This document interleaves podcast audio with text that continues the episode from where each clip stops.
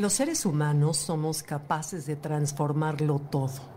Decía Schopenhauer que todos podemos crear ese mundo que todos queremos ver. Me recuerda un poco, ¿se acuerdan de la película de La vida es bella?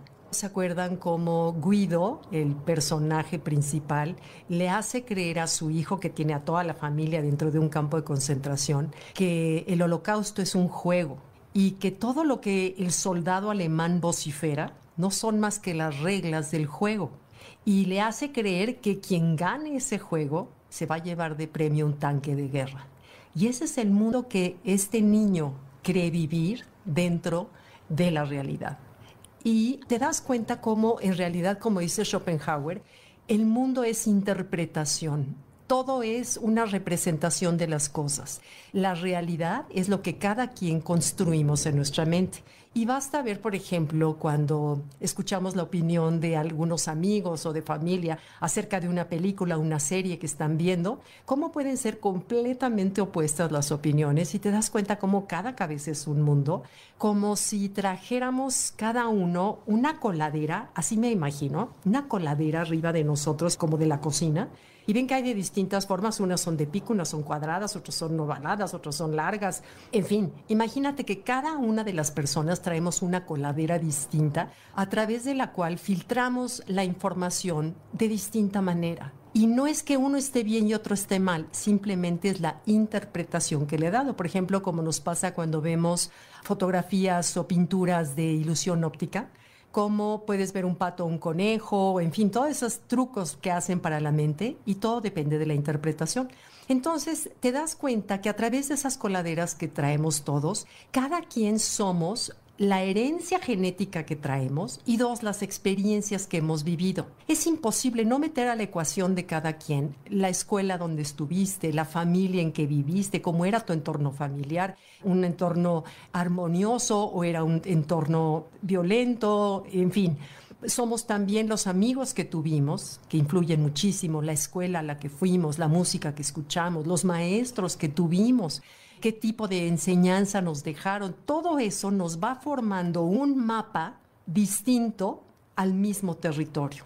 O sea, el mundo es el territorio, pero cada quien formamos mapas distintos al mismo territorio. Entonces, si fuéramos capaces de entender eso, y de comprender que todos somos distintos y que esa es la riqueza de ser humano, que esa es la capacidad de interpretar la vida, lo que nos convierte en seres humanos y que el opinar distinto es lo que enriquece el mundo. Imagínate qué aburrido sería que todo mundo viéramos el mundo igualito y opináramos lo mismo, como muñequitos recortados de papel. Qué poca riqueza nos aportaríamos unos a otros, nos quedaríamos estancados en un crecimiento.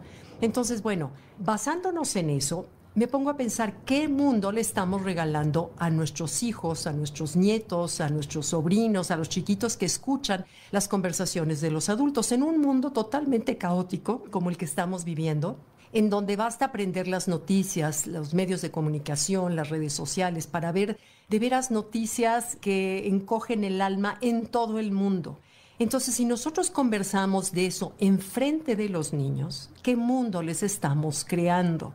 Decía Schopenhauer que hay dos formas de ver este mundo caótico, de vivir este mundo caótico. Uno es contaminar el ambiente en el que vivimos, expandiendo toda clase de noticias malas y quejándonos de todo, que esa es una manera de vivir el mundo. Y dos, es callar frente a los chiquitos todo lo malo que ocurre expandir todo lo bueno, tratar de ver y compartir todo lo bueno, hablarles con pasión de tu país, de tradiciones, de los insectos, del universo, de las plantas, de la naturaleza, de cómo la tierra está viva, de enriquecerles esa mente con cosas positivas, que sería completamente distinta a la percepción que le regalaríamos al niño. Ahora, hay gente que dice, es que eso, eso no es real, es una irrealidad. Schopenhauer diría que la realidad es lo de menos. Lo único que importa es tu interpretación de esa realidad, la subjetividad, decía Schopenhauer. Es lo único que importa, porque tú puedes crear del mismo mundo un cielo o un infierno, del mismo mundo dependiendo de cómo lo queramos ver. Entonces, hay una frase, decía, la realidad es lo de menos, la interpretación es lo de más. Y creo que se aplica no solamente a cómo vemos el mundo, sino a cómo vemos cualquier detalle de la vida diaria. La realidad es lo de menos, la interpretación es lo demás. Y tiene una frase, Schopenhauer, que me encanta, que se las quiero compartir. Dice, ante un problema debes saber que el problema no existe. Lo que existe es cómo interpretas el problema.